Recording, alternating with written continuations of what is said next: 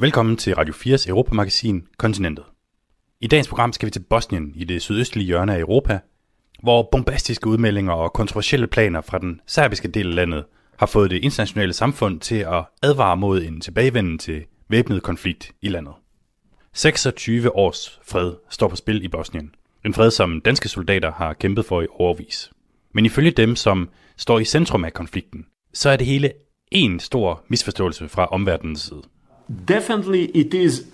This is big misunderstanding and the biggest propaganda. Det her er de bosniske serberes repræsentant i EU, Mario Đurađić, som jeg har været på besøg hos, og som vi vender tilbage til senere i programmet. Og vi runder udsendelsen af med lidt alternativ julehygge i tredje afsnit af kontinentets tyrkiske adventskalender, hvor jeg i løbet af december prøver at rense mit navn i Tyrkiet. Ikke just nogen nem opgave. Jeg hedder Mads Andeberg. Tak for, at du har tunet ind.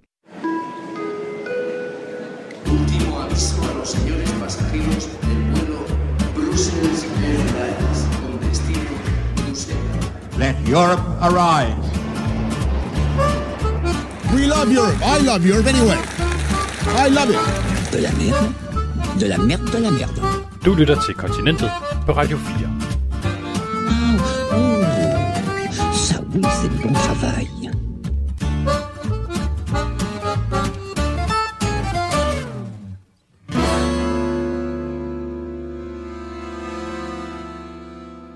Og nu kan jeg byde velkommen til vores kyndige panel i dag, som består dels af dig, Tea Sindbæk Andersen, Balkanekspert og lektor i Østeuropa-studier på Københavns Universitet. Velkommen til programmet. Og selvfølgelig også af dig, Thomas Ubbesen, forfatter og mangeårig korrespondent for blandt andet Danmarks Radio. Du dækkede krigene på Balkan i 90'erne og har fulgt regionen tæt lige siden. Velkommen til. Ja, tak skal du have. Fra lande som USA, Storbritannien og Tyskland hører vi lige nu en stor bekymring over situationen i Bosnien. Bosnien består af en kroatisk, bosniakisk del og en serbisk del. Og parlamentet i den her serbiske del af landet vedtog i weekenden, at de ikke længere vil være en del af de bærende institutioner i Bosnien. De vil have deres eget retssystem og indkræve deres egne skatter og ikke mindst etablere deres egen hær.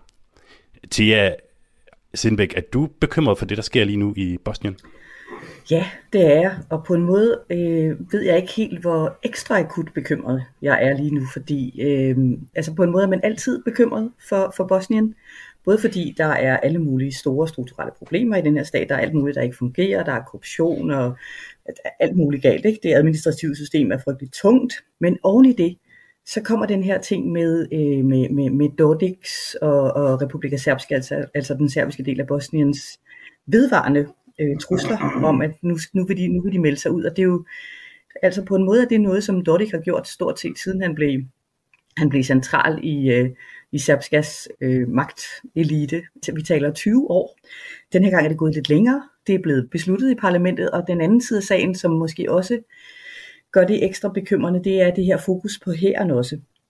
Altså, en af de definitioner, vi har på en stat, det er, at den har monopol på vold, og det vil sige, at en stat har en hær. Så når Republika Srpska siger, at de skal have en anden her, så er det jo en fuldstændig indlysende angreb på statssammenhæng. Men oven i det, den her Republika Srpskas her var jo den samme her, som begik folkemord i forbindelse med krigen, og som begik folkemord i Srebrenica. Så når den her skal genetableres, når det bliver en dagsorden, så løber det jo koldt ned ad ryggen på alle mennesker, som har den erindring. Og her skal vi måske lige have præsenteret manden, der hedder Milorad Dodik, som du nævnte i starten af dit svar. Han er en del af Bosniens trefoldige præsidentskab, hvor alle tre befolkningsgrupper så at sige er repræsenteret, og dermed den øverste politiske figur, kan du sige, for den serbiske del af Bosnien. Thomas Ubbesen, er du bekymret for det, der sker i Bosnien lige nu? Ja, som så mange andre konflikter, som er festfrosset på Balkan og i det tidligere Jugoslavien, så er der er mange miner, der kan gå af. Det her, det er en af dem. Som Tea sagde, så Dodik her har jo raslet med sablen rigtig, rigtig mange gange, og det her, det er en af dem, og det ser meget voldsomt ud, og potentialet for, at det her kan gå virkelig galt og føre til en stor lokal og måske også international konflikt, er til stede. Så det kan komme, og det er absolut værd at tage alvorligt, fordi på et eller andet tidspunkt går det galt simpelthen, hvis ikke hvis den her konflikt, som eksisterer, de indre modsætninger, som eksisterer i den her statskonstruktion, ikke bliver løst. Det er nu, det stået på i over 20 år, og guderne må vide, hvornår det kommer ud af kontrol. Det kan det gøre nu. Og grunden til, at en intern politisk strid i Bosnien bliver til et stort internationalt emne, det er selvfølgelig, at Bosnien i 90'erne var hærget af en blodig borgerkrig mellem de forskellige befolkningsgrupper i landet, som jo endte i et decideret folkemord. Det var en del af den overordnede væbnede konflikt i kølvandet på Jugoslaviens opløsning, og det var en krig, som Danmark også var involveret i. Nogle vil måske huske en hændelse fra 1994, der blev kendt som Operation Bøllebank, hvor danske soldater endte i ildkamp mod bosnisk-serbiske tropper. Thomas Ubbesen, nu er det her et spørgsmål, som potentielt kunne tage en time at besvare, men hvis du skal beskrive det så kort som muligt, hvordan gik det så grueligt galt dengang i Bosnien? Altså den ultrakorte version, der er en vis parallelitet til det, der foregik nærmest samtidig i Sovjetunionen. Altså Jugoslavien var ved at gå i opløsning og blive brudt op i de republikker, som landet formelt var inddelt i.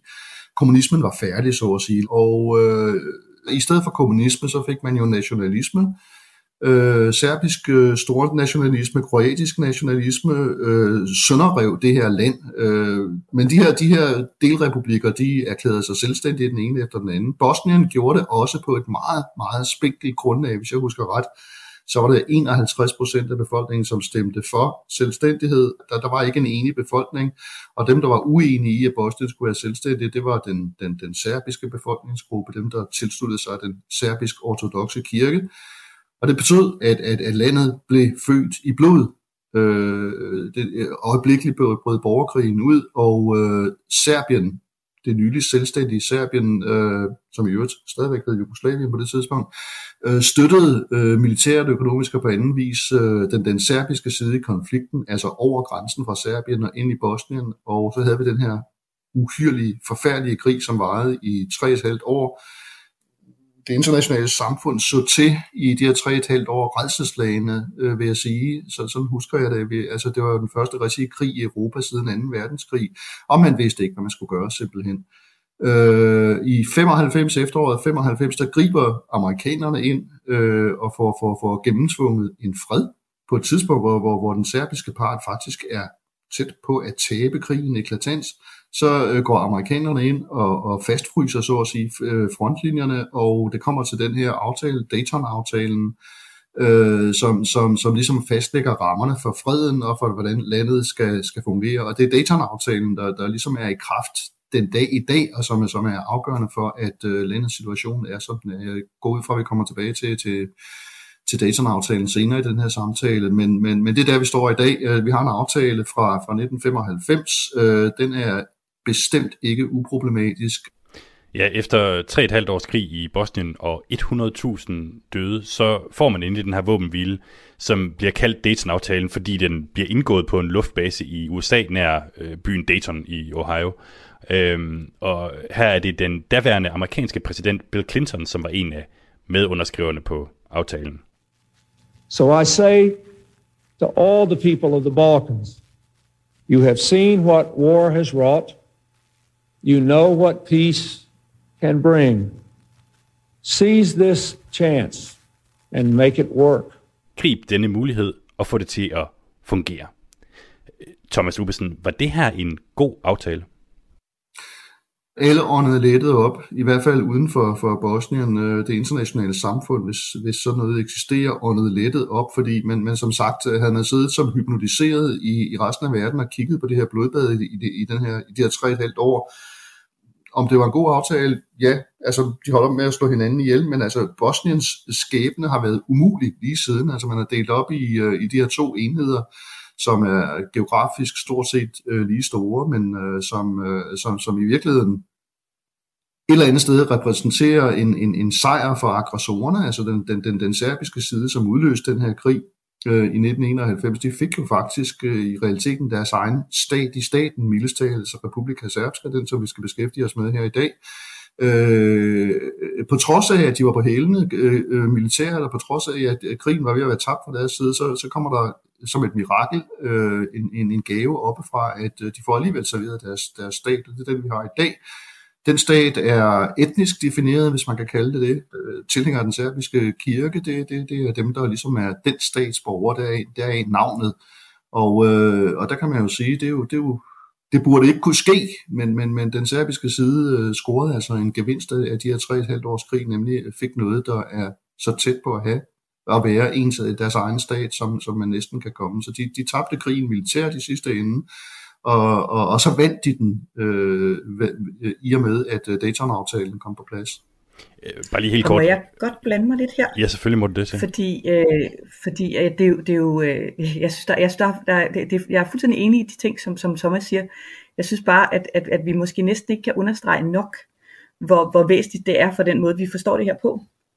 Den statskonstruktion, som er i Bosnien nu, er baseret på det her folkemord, som fandt sted i Bosniens krigen, og det ligger simpelthen dybt indlejret.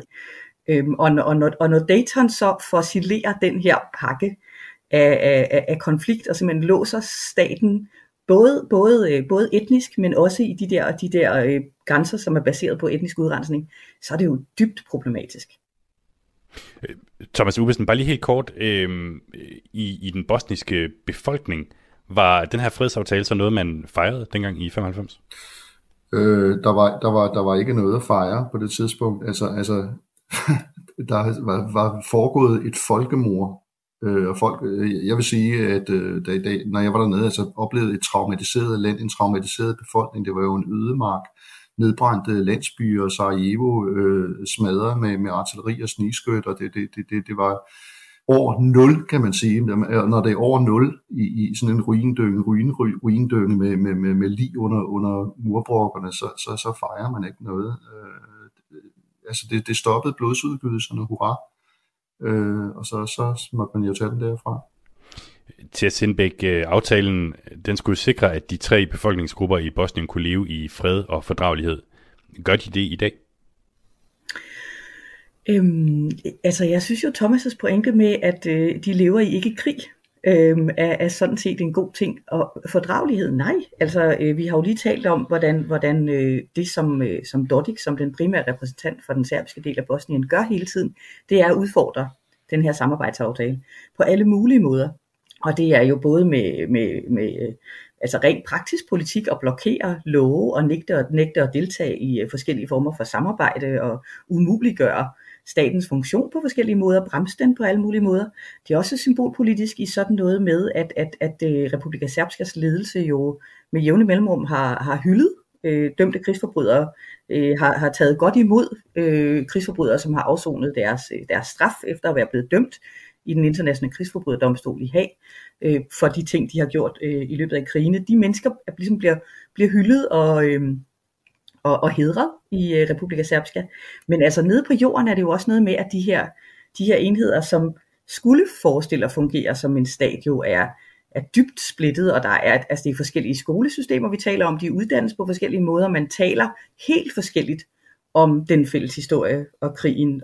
Så nej, det er ikke fordragelighed, og det er heller ikke vellykket samarbejde, men det har indtil nu trods alt været fravær af krig.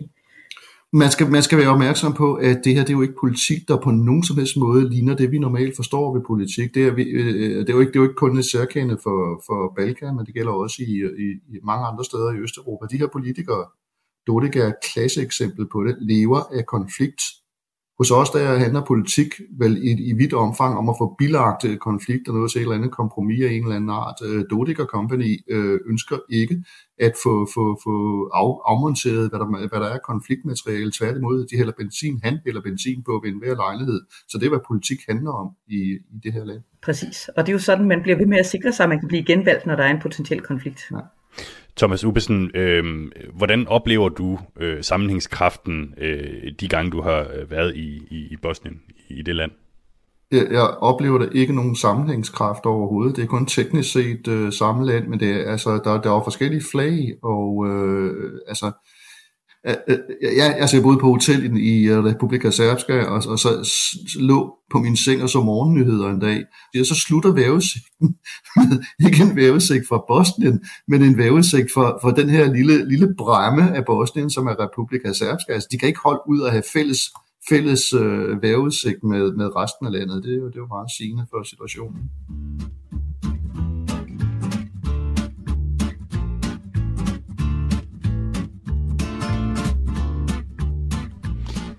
Du lytter til Kontinentet på Radio 4, hvor vi i dag taler om en politisk strid i Bosnien, der ifølge EU og USA truer stabiliteten i landet, som i 90'erne var gennem en blodig borgerkrig.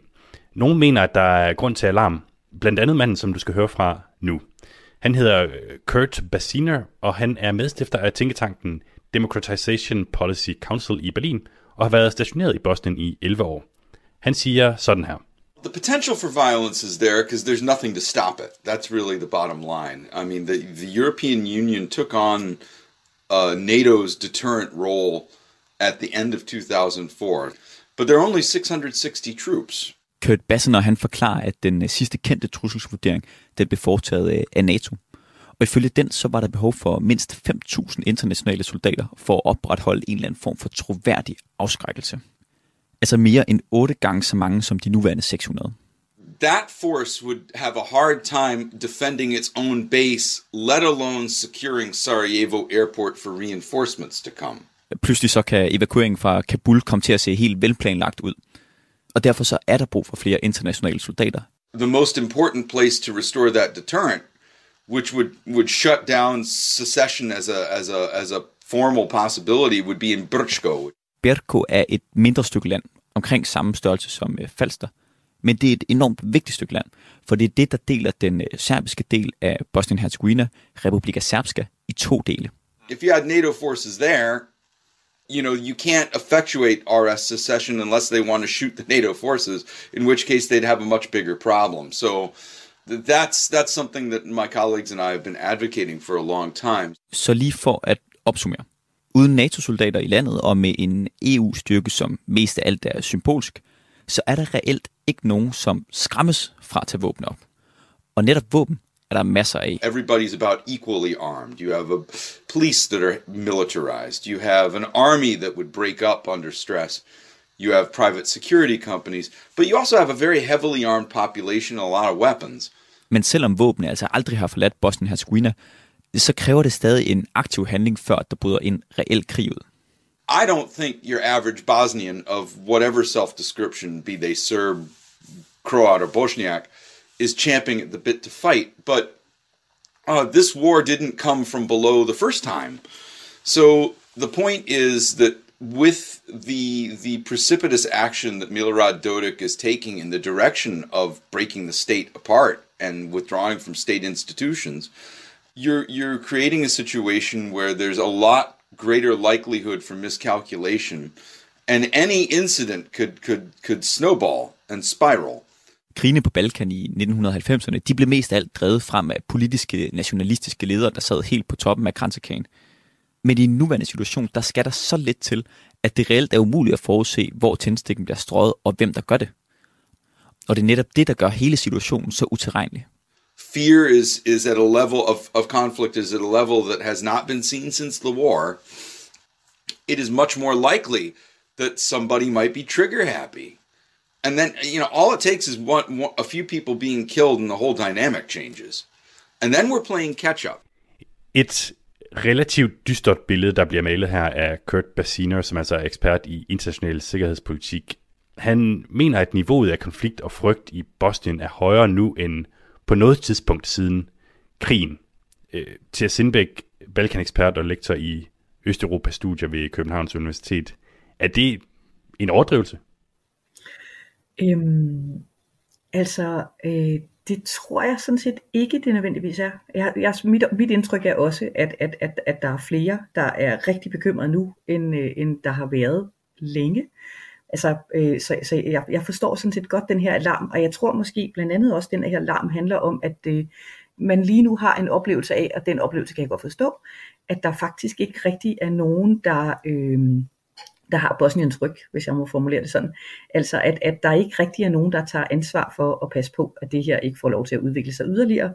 Bare lige helt kort til Sindbæk. Vi hører fra Kurt Bassuener, han mener, løsningen det er at sende, altså at NATO skal sende flere tusind fredsbevarende soldater ind i landet. Er det også løsningen i din optik? Det er et godt spørgsmål. Jeg vurderer måske ikke, at det er helt så akut her. Så jeg er ikke sikker på, at det er nødvendigt lige nu. Men jeg synes, det er super nødvendigt, at vi har en oplevelse af, at det ville ske, hvis det var nødvendigt. Og jeg synes blandt andet, det handler om, at det politiske pres, som jeg synes skulle lægges på Bosnien, ikke bliver lagt. Der er simpelthen for meget plads, og jeg tror, det har noget at gøre med, at EU ikke rigtig ønsker at tage kontrol over Bosnien. De synes jo, det ville være en reel udemokratisk eller lidt patroniserende handling, samtidig med, at de egentlig synes, de har rigeligt at gøre formodentlig med alt muligt andet. Så jeg ved ikke, om det er både, at det ideologisk føles forkert, fordi det vil være udemokratisk, og at det ressourcemæssigt vil være krævende. Men jeg synes det, at de ikke er der så tydeligt til stede, er skræmmende, og så tænker jeg jo, at når de ikke er det, så er det oplagt for folk i Bosnien at forestille sig, at NATO heller ikke ville være der, hvis det blev nødvendigt. Så jeg ville mene, det var vældig centralt, at der var et signal om, at NATO kommer, hvis det bliver nødvendigt. Kurt Bassuener, han mener, at der er et sted at lægge ansvaret for situationen i Bosnien, og det er hos EU. The idea was that European Union enlargement was going to solve this, so we don't need coercive force, we don't need deterrence. Now, that thesis, I would posit, was already proven wrong by the end of 2006. So after the first year of it being tried, there has been a process of effectively trying to camouflage that strategic failure, and that's what they're still doing. The EU institutions and a number of member states. Det har længe stået klart, siger han, at EU har fejlet i Bosnien. Strategien om at stille en stor lækker gulerod op i form af et EU-medlemskab har simpelthen ikke virket.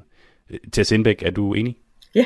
Det er jeg fuldstændig enig i, og jeg synes, at der er mange sider af den sag, men en af dem jo værende, at EU's gulerod er ikke attraktiv nok, og det er den blandt andet, fordi det bliver trukket ud og bliver ved med at ligge og rode, og det er jo stadigvæk sådan, at den her Dayton-aftale, som jo gør det ud på en eller anden vanvittig måde for Bosniens konstitution, den er jo i virkeligheden imod menneskerettighederne, fordi det defineres i Dayton-aftalen, at for at man kan blive valgt til det fælles præsidie, som er den øverste magt, så skal man være enten bosnisk serber, bosnisk kroat eller bosniak, altså bosnisk muslim.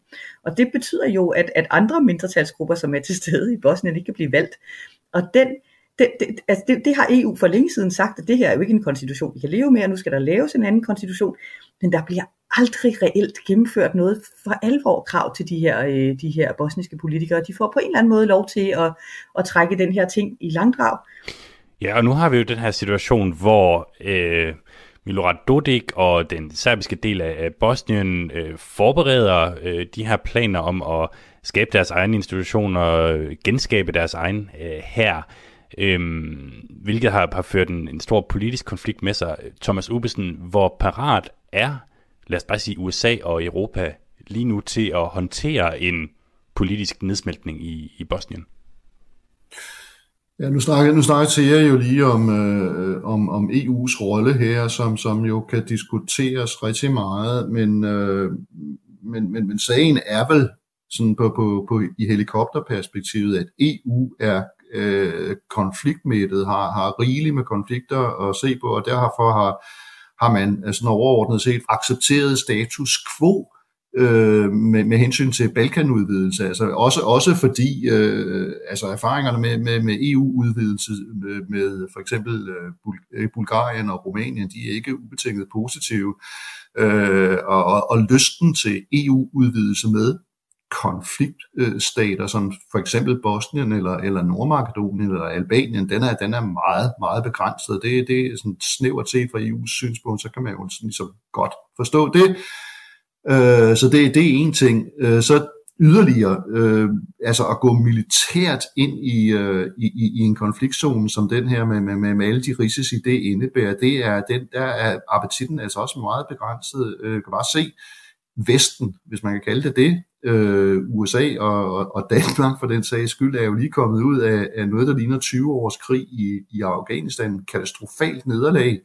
alle så at sige militære eventyr, som Vesten har været indblandet i de sidste mange år, er endt i ulykke og blodsudgydelser og alt andet end konfliktløsning.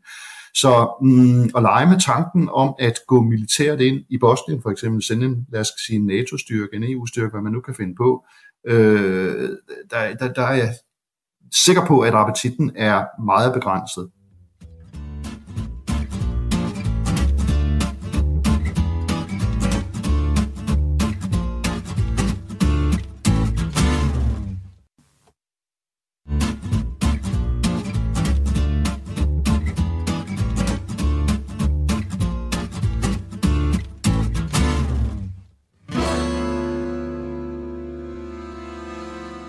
Du lytter til Kontinentet på Radio 4, hvor jeg i dag har selskab af Thomas Ubbesen, mangeårig korrespondent, som blandt andet har dækket krigene på Balkan i 90'erne for Danmarks Radio og også fulgt udviklingen siden, og Tea Sindbæk Andersen, som er Balkanekspert og lektor i Østeuropa-studier ved Københavns Universitet. Det er i de her dage præcis 26 år siden, at en fredsaftale satte punktum for en af de mest blodige krige i Europa i nyere tid. Folkemord, massakre og krigshandlinger kostede i midten af 90'erne 100.000 mennesker livet i Bosnien. Og det var derfor ikke i småtingsafdelingen, da ham, som af det internationale samfund har fået til opgave at opretholde fredsaftalen, en tysker ved navn Christian Schmidt, i sidste måned proklamerede, at fredsaftalen er i fare. Og det er den, mener han, på grund af en mand ved navn Milorad Dodik. Thomas Ubbesen, vi har allerede talt en lille smule om ham, men hvem er Milorad Dodik? Ja, hvad skal man sige? Manden er jo nationalist. Det er jo det, der holder de her konflikter kørende. Det der, man er nødt til at slå på nationalismen for at beholde sin politiske platform, og det gør han i stigende grad. Jeg har selv oplevet ham ved en enkelt lejlighed, hvor det var faktisk på den anden side af grænsen i Serbien, altså landet Serbien, ikke Republika Srpska. Jeg var nødt til ude i bjergene til en musikfestival, Guča festival, en stor folkelig festival med masser af hornorkestre og sigøjnermusik og alt muligt. Og så sidst på aftenen, og det var bare musik, og det var bare fest og meget at drikke og så videre, så dukker Dodik op i sin store limousine, tonede ruder og alt, hvad der hører til, og kører op til scenen og vælter op der og går foran mikrofonen til stor hyldest for befolkningen og begynder at holde en tale, som handlede om det sædvanlige, så at sige, serbisk storhed og serbisk enhed og Serbiens rolle som forsvarer af kristenheden, de der ting der. Og det var bare sådan, okay, der står han og mange år efter krigen og slår på de samme tangenter, og folk står der som jeg ved ikke hvad, og klapper og råber hurra for det. Tea Sindbæk, hvad vil Milorad Dodik gerne opnå? Det er faktisk et virkelig godt spørgsmål. Jeg tror egentlig, han bare gerne vil blive ved med at sidde på sin magtposition. Og det gør han bedst ved at holde den her konflikt gående, som Thomas også sagde. Altså officielt er politikken jo, at Republika Srpska flirter jo med, skal vi have lov til at blive uafhængige, og man kan også se på de alliancer, som Dodik bygger op, som Thomas også sagde, han er glad for Serbien. Han vil gerne knyttes tæt til Serbien. Ja, og Thomas Ubbesen, der har jo været snak om det her med, om Republika Srpska, den serbiske del af Bosnien, kunne finde på at løsrive sig simpelthen fra Bosnien. Hvis man kigger på et kort, så er det jo lidt en besynderlig størrelse. Det består af to separate stykker land i Bosnien. Et, der grænser op til Kroatien, og et, der grænser op til Serbien. Hvad vil egentlig være problemet i, at den her del af Bosnien bliver en del af Serbien i stedet, hvis det nu for eksempel er det, de gerne vil? Problemet ligger i dit spørgsmål, hvis det er det, de gerne vil. Man skal huske, når man kigger på kortet over Bosnien før krigen, og faktisk stadigvæk i vidt omfang, så er det jo ikke, det er jo reelt ikke sådan, at der er en serbisk del, og der er en muslimsk del, og der er en kroatisk del. Altså, da krigen brød ud, så jeg kan huske det lige så tydeligt, men man behøver bare at kigge på et kort over Bosniens etniciteter eller religiøse fordeling, så kan man se, at katastrofen lå visuelt foran egentlig i kortet ved det, at folk er jo blandet totalt sammen. De her tre grupperinger, hvis vi nøjes med at kigge på dem, de har jo faktisk siden tidernes morgen boet i landsby, altså blandet sammen i landsbyerne og side om side, og i øvrigt i vidt omfang haft en fredelig tilværelse sammen. Og det er jo ikke sådan, at der pludselig i 1995 opstod en serbisk del. Den blev kunstigt skabt, kan man sige. Den blev et resultat af krigen og Dayton-aftalen osv. Men inde i Republika Srpska, der bor der også mange muslimer, der bor også en del kroater osv. Så altså det er en tilsnigelse at stille det op på den måde. Og det viser også, hvor uacceptabelt det er, at tage halvdelen af landet ud og sige, nu er det her serbisk, og det passer fint med at blive lagt sammen med Serbien.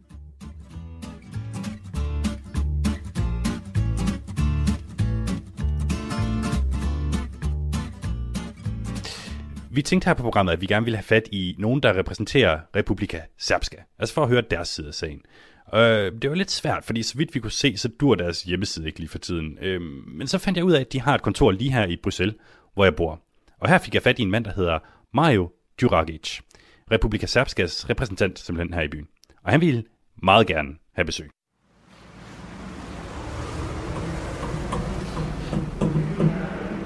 Hej. I'm here to see Mario Đurađić from the representation of Republika Srpska. I'm here to see a person called Mario Đurađić. Republika Srpska har hjemme i en stor kontorbygning i Bruxelles, som blandt andet også huser Maldivernes ambassade og et flyttefirma. Og receptionisten er heller ikke helt klar over, hvad det er for en republik, jeg har en aftale hos. Mario Đurađić. Exactly. Hi. Very nice to meet you. Hi, I'm good, thanks. Good. Please, we will go to this room. Yeah, perfect. En lyseblå skjorte og en Tommy Hilfiger-sweater udenover formår ikke rigtigt at kamuflere, at Mario Đurađić er en stor og jovial balkanmand med et fast håndtryk. Han viser mig ind i et mødelokale og beder mig vælge en af de mange slags Nespresso, som Republika Srpska har at byde på i dagens anledning. Which one? I don't know. Let's go for a strong one. One forte. I think this could be strong. This is perfect. Mario Đurađić har haft posten her i 10 år, og det lyder næsten som om han har ventet alle årene på at jeg skulle komme og interviewe ham. First of all, actually, I would really wish to thank you for giving me opportunity to talk and to speak out our positions, our agenda, because unfortunately we live in the time in which every opinion which is not aligned with the mainstream, I would say, is very difficult to be heard. I hvert fald så mener han ikke, at den serbiske del af Bosnien særlig ofte bliver hørt, hverken i medierne eller på den politiske scene. So we find ourselves just as someone who wish to improve an image, which is, I would say, not fairly portrayed about us. Mario, why does... Jeg lægger ud med at spørge, hvorfor den serbiske del af Bosnien overhovedet har et kontor i Bruxelles, når de jo også er repræsenteret af Bosniens officielle EU-ambassadør. Actually, I will now say something maybe which will not be so, how to say, expected to be said, but in Bosnia and Herzegovina is inhabited by... Det er meget simpelt, siger han. Der er 3 befolkningsgrupper i Bosnien. Kroaterne, bosniakkerne og serberne. So after the civil war, which was going through 90s, unfortunately, there is no more trust among these 3 nations. Posten som EU-ambassadør går på skift mellem befolkningsgrupperne, men de tager ikke hensyn til hinandens interesser. Og så er de jo nødt til alle sammen at være til stede. I will tell honestly from the service point of view, we can't believe Muslims serving ambassadors of Bosnia and Herzegovina because they promote only interests of Muslims community in Bosnia and Herzegovina. Grunden til, at jeg er her, grunden til, at vi overhovedet taler om det her, er, at den serbiske del af Bosnien har annonceret, at de vil gå i gang med at opbygge sine egne samfundsbærende institutioner, og samtidig trække sig fra dem, der allerede findes i landet Bosnien. De vil have deres eget retssystem, indkræve deres egne skatter, og ikke mindst have deres egen hær. Listen, that's my favorite topic actually. Men Mario Đurađić mener, at jeg stiller det helt forkert op. You said in your email that you would wish to talk to me about the competencies Republika Srpska we wish to strip somehow from Bosnia and Herzegovina. Listen, here in front of myself, I've got here a booklet. Og han har taget et lille arsenal af papirtryk med for at støtte sit argument. So, Annex 4 of this peace accords is the Constitution. Han sidder og peger ned i en kopi af fredsaftalen fra 1995. På serbisk i øvrigt. Hvor det ifølge ham fremgår, at det dengang var meningen, at Bosnien skulle være en svag stat, og at magten skulle ligge ude hos henholdsvis den bosniakisk-kroatiske del og den serbiske del. At its very base, Bosnia-Herzegovina was supposed to be very weak state. Men magten er så gradvist blevet taget fra dem og lagt over til landet Bosnien, hvor serberne er i undertal. Og nu er det jo kun naturligt, at de vil have den magt tilbage. They only say, Srpska or Serb Republic want to destroy today's Bosnia-Herzegovina. Serbs, they want to take the competencies of Bosnia and Herzegovina to their own hands, which is completely out of logic. Those competencies were always in our hands, but they were stolen, I would say, from us. Det hele er med andre ord en kæmpe stor misforståelse. Definitely this is big misunderstanding and the biggest propaganda which comes from those who created current political system illegally. Kompetencerne er simpelthen blevet stjålet fra Republika Srpska. Og tyven er, ifølge Mario, det internationale samfund. I 1995, da fredsaftalen blev underskrevet, blev der samtidig udpeget en magtfuld international repræsentant. En udlænding, som skulle sikre, at freden blev overholdt. Og det er de internationale repræsentanter, dem har der indtil videre været 8 forskellige af, som Mario Đurađić mener har taget kompetencer fra de bosniske serbere og givet dem til staten Bosnien. So according to constitution, Republika Srpska is in control of its own army, and it is written here. Do you think it's a good idea to have 2 separate armies inside one country? I think that's very good idea. Because there is mistrust. So what we do now, we just want to take back what belongs to us according to the Constitution. We now want to take everything back. Så kan det godt være, at tidligere bosnisk-serbiske politikere har sagt ja til at afgive kompetencerne, som for eksempel at have deres egen hær. Men det var kun fordi de politikere var svage og blev presset af Vesten. We had weak politicians at that time who didn't dare to stand up and say, hey guys, it's enough. Jeg spørger, om Republika Srpska vil forsøge at bryde fri af Bosnien, hvis ikke de får deres vilje. What we are supposed to do if they insist on something which is contrary to what we all together signed. It's just like in every marriage. You marry a lady, you marry your wife. One day she's not, happy with your behavior, with whatever else, she goes her way. Det er særligt ideen om at genskabe hæren i den serbiske del af Bosnien, der har mødt kritik fra omverdenen.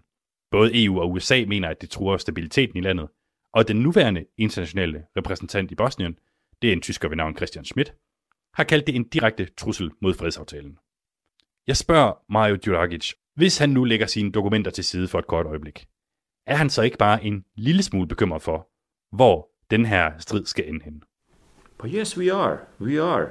But that doesn't prevent us for our I explained already, many times throughout this conversation, our positions. Yes, we are afraid, but we are not the side who's doing anything wrong. We do not want to provoke any conflict. We are not the side who will provoke that. If they do so, I don't know what will happen. I don't know what is their political agenda, but I know what is ours. Du lytter til Kontinentet på Radio 4. Med mig, Mads Anneberg. Vi taler i dagens program om Balkanlandet Bosnien, hvor parlamentet i den serbiske del af landet i sidste uge vedtog til stor kritik fra EU og USA, at de vil have deres egen hær og snart sagt alt andet, der kendetegner et selvstændigt land. Det her var altså Mario Đurađić, repræsentant for netop Republika Srpska, den serbiske del af Bosnien, som havde bevæbnet sig med en stor stak dokumenter på serbisk, for at overbevise mig om, at det her dybest set er en stor misforståelse fra omverdenens side, fordi det jo hele tiden har været meningen, at de skulle have deres eget retssystem og deres egen hær i Republika Srpska. Tea Sindbæk, balkanekspert og lektor ved Københavns Universitet, har han en pointe? Det er i hvert fald et meget særligt perspektiv, og det er også, synes jeg, et virkelig problematisk perspektiv, han lægger her, den gode repræsentant. Og det er blandt andet jo fordi, at Dayton-aftalen, altså som jeg læser Dayton-aftalen, så noget af det, den meget gerne vil fremhæve, det er, at det her det handler om suverænitet, af territorial integritet og politisk uafhængighed for den bosnisk-herzegovinske stat. Så det er altså hele statens suverænitet og territorial integritet, som Dayton i meget høj grad handler om. Og det her med at trække den serbiske, Republika Srpska enhed længere og længere væk, er jo i den grad en udfordring af både suverænitet og territorial integritet. Og med suverænitet er det jo også det her med en hær, som er en af de ting, der virkelig er definerende for, hvad suverænitet er. Men oven i det, så er der jo altså også lige en ting mere i det her, som er, at noget af det, som Dayton-aftalen også forventer af de forskellige parter, det er gensidig anerkendelse og respekt og forståelse. Og noget af det, som Republika Srpska i meget ringe grad har leveret, synes jeg, er respekt for andre nationale gruppers ofre i den her krig. Så det er for eksempel svært for bosniakker, for de bosniske muslimer, de mennesker, som har mistet deres kære ved Srebrenica og får lov til at komme til Srebrenica og markere det her. Der bliver gentagende gange, der er blevet vist masser af disrespekt fra bosnisk-serbisk side over for spørgsmålet om Srebrenica. Så jeg kan virkelig ikke se, hvordan det her er en naturlig udvikling. Altså jeg ser det som en meget, meget aggressiv nationalistisk politik, som udfordrer en fredsaftale. Thomas Ubbesen, serberne i Bosnien, de vil bare tilbage til det udgangspunkt, som der var efter krigen i 95. Kan du se hans pointe? Ja, det kan da sagtens. Så er de vundet krigen. Så er man nået frem til den løsning, som krigsmagerne sådan set ønskede, at landet skulle blive delt, at det skulle blive demonteret. Men det er jo det Republika Srpskas grundidé er. Altså jeg synes lidt, det internationale, det sætter jeg altid i gåseøjne, det her begreb, det internationale samfund. Men hvis vi nu skal bruge det, har haft en lidt naivistisk, meget naivistisk tilgang til det her, nemlig en forestilling om, at etniciteterne, de her enheder, som lige har kæmpet for et øjeblik siden, at de skal ligesom have et grundfæstet ønske om at leve i samdrægtighed og folkelig forståelse og sådan noget. Det eksisterer i hvert fald ikke på det politiske niveau. Altså ude i landsbyerne, der eksisterer det, der kan man godt, der kan folk jo godt finde ud af det, sådan er det altid, kan finde ud af det med hinanden, men der er, som det har Thea jo også sagt mange gange i løbet af vores snak her, altså der er jo de her institutioner, de her magtbaser, og de lever af nationalisme, og derfor får man nationalistiske politikere, fordi de vil gerne have deres privilegier, altså adgang til restauranten i parlamentet, og store limousiner, og alt hvad der hører til, altså det kan ikke, de afvikler ikke sig selv sådan nogle magtbastioner. Det er jo det. Det er også derfor, der kræves en eller anden form for, hvis det her skal finde en nogenlunde lykkelig udgang, så kræver det en international indgriben, som gør op med Dayton-projektet der, fordi det går ikke, og ellers har vi altså bare den her endeløse konflikt, hvor diverse nationaliteter kan bruge deres hestlige argumentation igen og igen til destruktive formål for at bevare deres magt. Må jeg lige supplere her, fordi jeg synes simpelthen det, som Thomas siger, det er så væsentligt. Altså den naive tilgang, som det internationale samfund har, og den ligger jo også lidt i Dayton også. Så der står jo for eksempel også forsoning i Dayton, og jeg har altid synes, det var simpelthen upassende at kræve forsoning af nogle mennesker, som har været igennem sådan en krig her. Og nu har vi talt meget om, hvordan Republika Srpska ikke respekterer andre gruppers ofre, men vi skal jo huske, at den her krig ramte alle mennesker. Og det kan godt være, at det var den bosnisk-serbiske her, som gennemførte de absolut værste krigsforbrydelser. Det var der ingen tvivl om, og havde nogle af de værste koncentrationslejre, men krigsforbrydelser blev begået på alle sider, og alle parter led. Og det betyder, at det er altså ikke sådan bare, at man får sådan en stat til at fungere. Det er jo tydeligt, at når Mario Đurađić, altså repræsentanten for Republika Srpska, som jeg har talt med, han taler om det her med, at man har stjålet noget magt fra Republika Srpska og givet det til den bosniske stat, hvor serberne jo er i undertal, så peger han på den internationale repræsentant, altså ham, som vi har talt om nogle gange, som tyven, så at sige, som ham, der er kommet ind og har gjort, at de her ting kunne tages væk fra Republika Srpska. Lad os lige høre et klip fra indsættelsen af ham, der siden i sommer har været den internationale repræsentant i Bosnien, tyskeren Christian Schmidt. Dear citizens of Bosnia-Herzegovina, first of all, I come as a friend. I came as a friend with my heart in Bosnia-Herzegovina. I come as a friend. Tea Sindbæk, hvorfor skal der egentlig være sådan en ikke demokratisk valgt mand fra Vesten, dybest set, som er i Bosnien, blander sig i bosniske anliggender og decideret laver love i Bosnien? Det skal der være, fordi at Bosnien er blevet efterladt med Dayton-aftalen, og så længe vi har efterladt, vil jeg mene, så længe det internationale samfund har efterladt Bosnien med sådan fuldstændig håbløs struktur, så er der nødt til at være nogen, som kan arbitrere og som kan række hen over og sige, det her må kunne fungere på en eller anden måde. Bare her til allersidst, vi taler om umulige situationer, fastlåse positioner og altså en politisk strid. Hvad tror I, der kommer til at ske nu, Thomas? Det, der på en måde bekymrer mig måske allermest, det er sådan en næsten en metaproblematik, som indbefatter Republika Srpska, nemlig en koalition, der er ved at opstå i Østeuropa, Balkan-området af, hvad skal man sige, folk, som ikke er demokrater. Viktor Orbán fra Ungarn har lige faktisk været på besøg hos Milorad Dodik for ganske kort tid siden. De hyggede sig på Dodiks private destilleri og var rigtig glade for hinanden. Det er jo ikke de mest demokratisk sindede mennesker i verden, der mødes der. Og så har vi på den serbiske side, altså i selve Serbien, der har vi Aleksandar Vucic, som leder af landet. Mildest talt heller ikke nogen demokratiforkæmper i stor stil. Og de her personer, det er ikke begrænset til de tre, jeg har nævnt, til og flere andre, men der begynder at tegne sig en rigtig ubehagelig coalition of the willing, som amerikanerne sagde før i tiden, som i vidt omfang har trådet til Rusland og Putin. Og Putin er jo altså i stor stil en destabilisator, kan man også godt kalde ham, i både på Balkan, men også langs Ruslands egne grænser.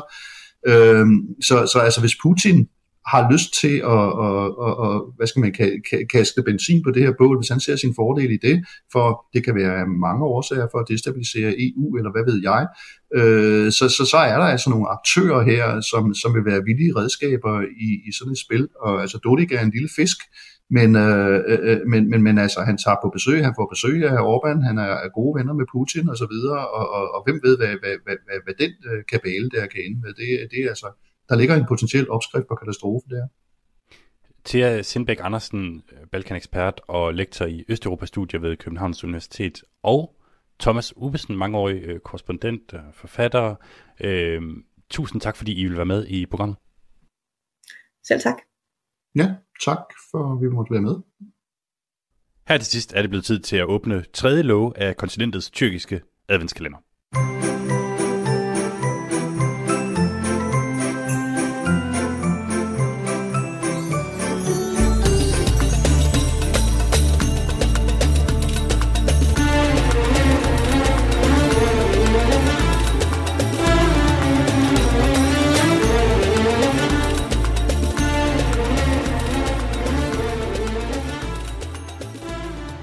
Det er altså tredje afsnit af vores adventskalender, hvor vi har valgt at give et indblik behind the scenes i en ret så uheldig situation, jeg er havnet i. For et par uger siden blev jeg nemlig kontaktet af en bulgarsk journalist, som bare lige vil sige, Mads, du har sgu eftersøgt i Tyrkiet. But I'm just wanted to contact you to tell you that if you go to Turkey now, you have a problem. I marts 2020 var jeg i Tyrkiet for at dække den flygtningekrise, der så ud til at være på vej, lige ved grænsen til Grækenland. Der var tårgas i luften, og det blev relativt intenst. Sådan her lød det i radioen den morgen. I måske undskylde, jeg har lidt svært ved at snakke lige i øjeblikket. 2 sekunder. Puha. Jeg skal lige samle mig igen, tror jeg. Ja. Ved du hvad, Mads? Puha, det sviger. Ja. Mads Anneberg, vi følger udviklingen ved den her grænse med dig i de kommende dage. Jeg tror, vi skal give dig lov til lige at komme dig over det der tårgasangreb. Ja, det kommer. Ja. Vi tager den senere. Ja. Tak fordi du var med, Mads. Pas på dig selv. Ja, det er selv tak. Mads Anneberg er altså direkte fra grænsen mellem Grækenland og Tyrkiet. Lige herefter bliver jeg tilbageholdt i 7 timer. Først i et bur på grænsen, og senere på en politistation. Simpelthen fordi jeg, ifølge de tyrkiske myndigheder, slet ikke måtte befinde mig der ved grænsen, hvor præsident Erdoğan ellers havde inviteret tusindvis af flygtninge og migranter op. Og nu lader det altså til, at der stadig er en aktiv sag mod mig og de 2 bulgarske journalister, jeg blev tilbageholdt sammen med. Det problem satte jeg mig for at løse inden jul. Men det når jeg desværre ikke. Jeg er ellers kommet en lille bitte smule videre i sagen. Siden sidste uge har jeg fået fat i en tyrkisk advokat, der skal undersøge sagen for mig. Men jeg skal så åbenbart ned på det tyrkiske konsulat for at underskrive en erklæring, der gør, at vedkommende kan repræsentere mig i Tyrkiet. Og nede på det tyrkiske konsulat sagde de, at jeg først skulle få fat på en oversætter, fordi jeg ikke taler tyrkisk, og bestille en tid gennem ham. Okay, så mig er stadig ud at finde en oversætter. Det gør jeg. Oversætteren fortæller mig så, at der er altså ikke flere ledige tider på konsulatet den her uge, og i øvrigt skal jeg også lige have fat på 2 pasbilleder og en dåbsattest på engelsk, før vi kan komme videre i sagen. Hvis de tyrkiske myndigheder virkelig gerne vil have fat i mig, så skjuler de det altså ret godt. Det er bare min mening. Jeg går på juleferie senere i dag, så jeg sætter hermed et midlertidigt punktum for den tyrkiske adventskalender. I januar kan jeg forhåbentlig komme videre i sagen, og måske endda komme til Tyrkiet og få renset mit gode navn og rygte.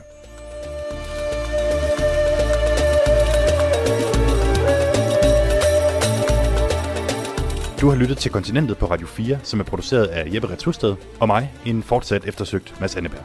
Jeg er tilbage i begyndelsen af januar, og i mellemtiden sender Kontinentet som sædvanligt hver fredag, dog med en anden vært ved rådet. Tak fordi du har lyttet med.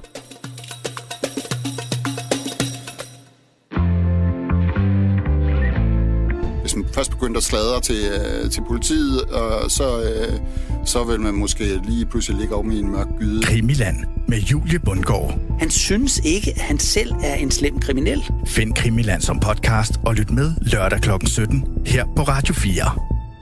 Radio 4 taler med Danmark. Krimiland præsenteres i samarbejde med Audica, dit lokale hørecenter.